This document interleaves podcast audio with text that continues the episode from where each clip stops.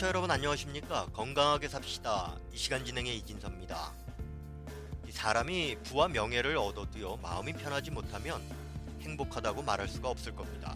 예, 겉으로 나타나진 않지만 늘 마음이 불안하고 조급증이 생긴다면 뭔가 해결책을 찾아야겠는데요. 오늘은 마음의 병인 불안증에 대해 동의사 강유 선생님의 도움 말씀 듣겠습니다.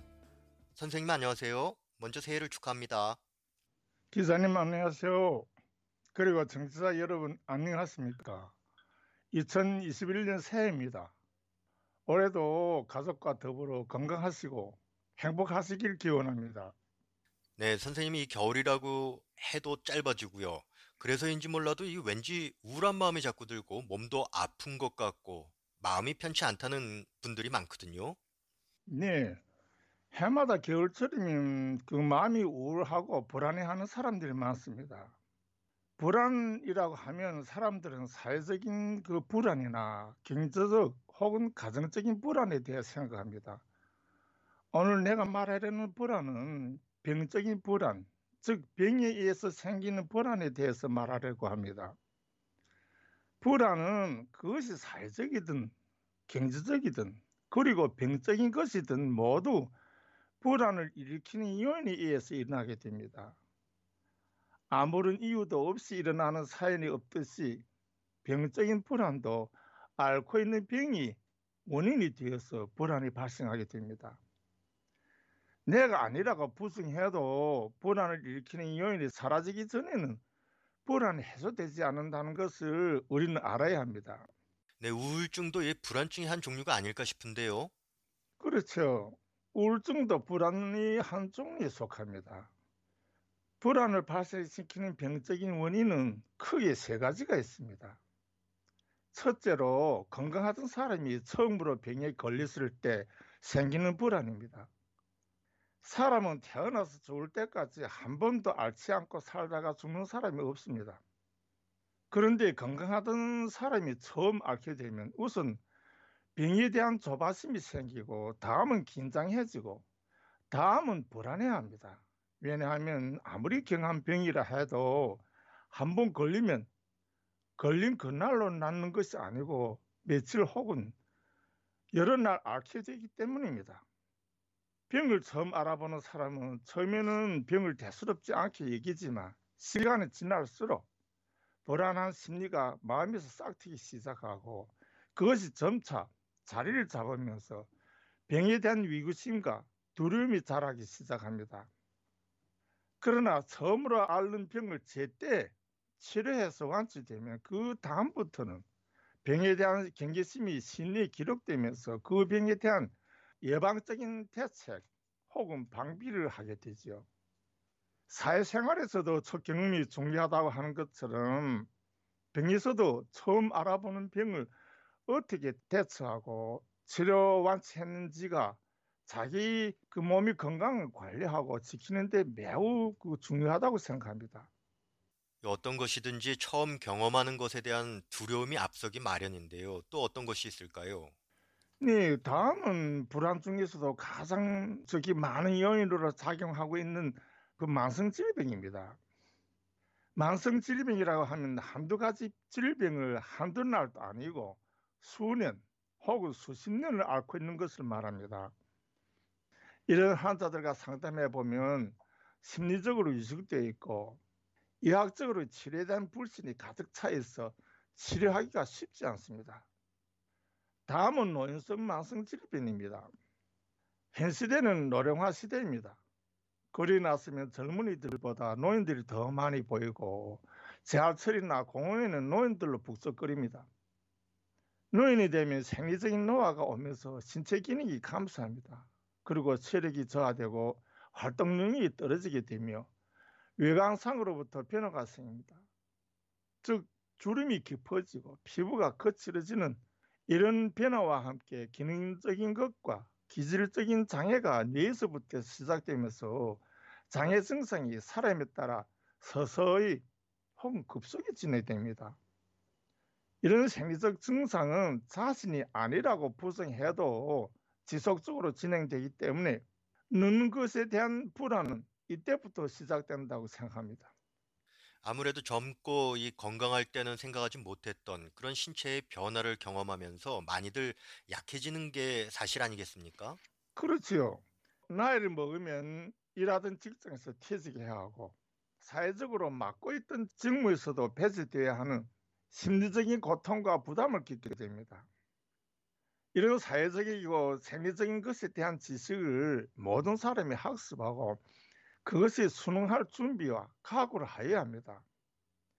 이렇게 노화에 대한 준비가 없으면 정신적인 갱년기를 겪게 된다는 것을 우리는 알아야 합니다.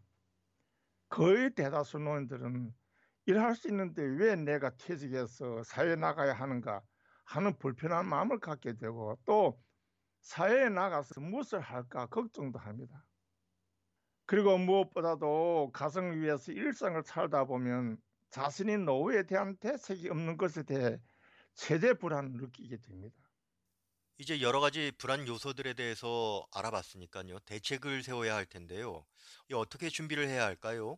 네, 사람은 생리적인 것이 순응할 줄 아는 사람이 현명한 사람이라고 하였습니다.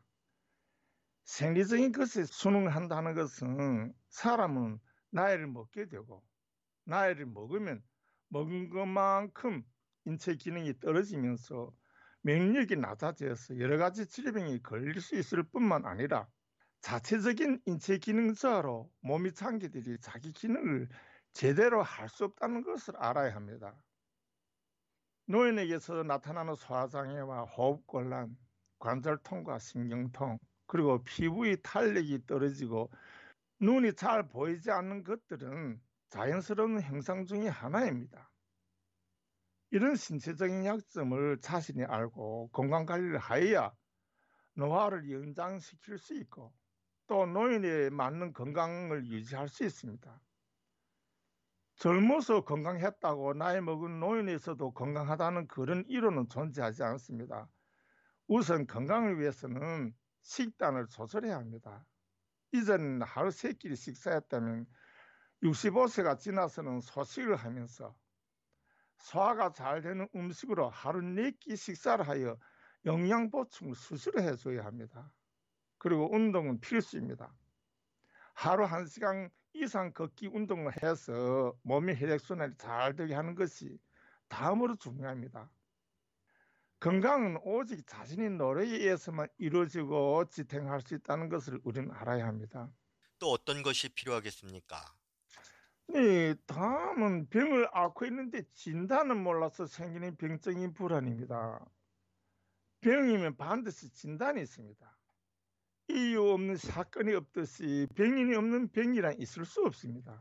그런데 병원마다 진단이 틀리니까 환자가 엄청 불안해하고 자기 병에 대한 치료에 대해서 자신감을 잃게 됩니다. 모든 병이 그러하듯이 진단이 바르게 나와야 치료를 제대로 할 수 있습니다. 나는 환자를 치료하면서 내가 고치지 못하는 환자를 다른 의사가 고칠 수 있고 다른 의사가 고치지 못하는 환자를 내가 고칠 수 있다는 치료 철학을 가지고 있습니다. 환자를 치료하기에 앞서 먼저 세심한 진단 검사를 진행합니다. 적어도 두 곳, 세 곳에서 진단받고 치료받는 것이 바람직합니다. 일단은 마음을 편하게 하고 불안감을 조금이나마 해소할 수 있는 방법이 있다면 좀 소개를 해 주십시오. 네. 사람에게서 그 불안 심리가 있으면 조급성이 생기게 됩니다. 조급성은 남이 말을 무턱대고 믿거나 아니면 주관적으로 생각하고 밀어붙이는 현상이 생기게 합니다. 병을 앓으면 의사가 많아지고 약 처방이 많아진다고 하는 이유는 바로 병적인 조바심이나 불안 때문에 이 사람이 말하는 것이 맞기도 하고 또 저 사람이 말하는 이야기 내 병을 치료할 수 있어 보이면서 환자가 갈팡질팡하게 됩니다. 불안심은 조성이 생기기 때문에 무엇보다도 마음 안정이 최우선입니다. 자기 마음을 안정시키기 위해서는 따뜻한 물에 설탕을 넣어 조금씩 마시는 것이 좋습니다. 따뜻하고 단 것은 불안 심리와 조급성을 가라앉게 합니다. 그리고 뜨거운 맹물을 김을 불면서 마시어도 마음의 안정이 되는 것을 느낄 수 있습니다. 그리고 여러 가지 그 차 중에서 제일은 둥글레 차라고 생각합니다. 둥글레 차는 영양가도 높고 몸을 따뜻하게 하면서 혈액순환이 잘 되게 하는 성질을 가지고 있습니다. 봄이나 가을에 채취해서 잘 씻어 말렸다가 필요할 때 조금씩 달여 마시는데 설탕이 없어도 단맛이 있고 구수해서 차로도 좋고 영양 보충을 하는데도 좋다고 생각합니다. 선생님 오늘 말씀 감사합니다. 네, 고맙습니다. 건강하게 삽시다. 오늘은 마음의 병인 불안증에 대해서 전해드렸습니다. 지금까지 도움 말씀에는 동의사 강유 선생님, 진행에는 저 이진섭입니다. 고맙습니다.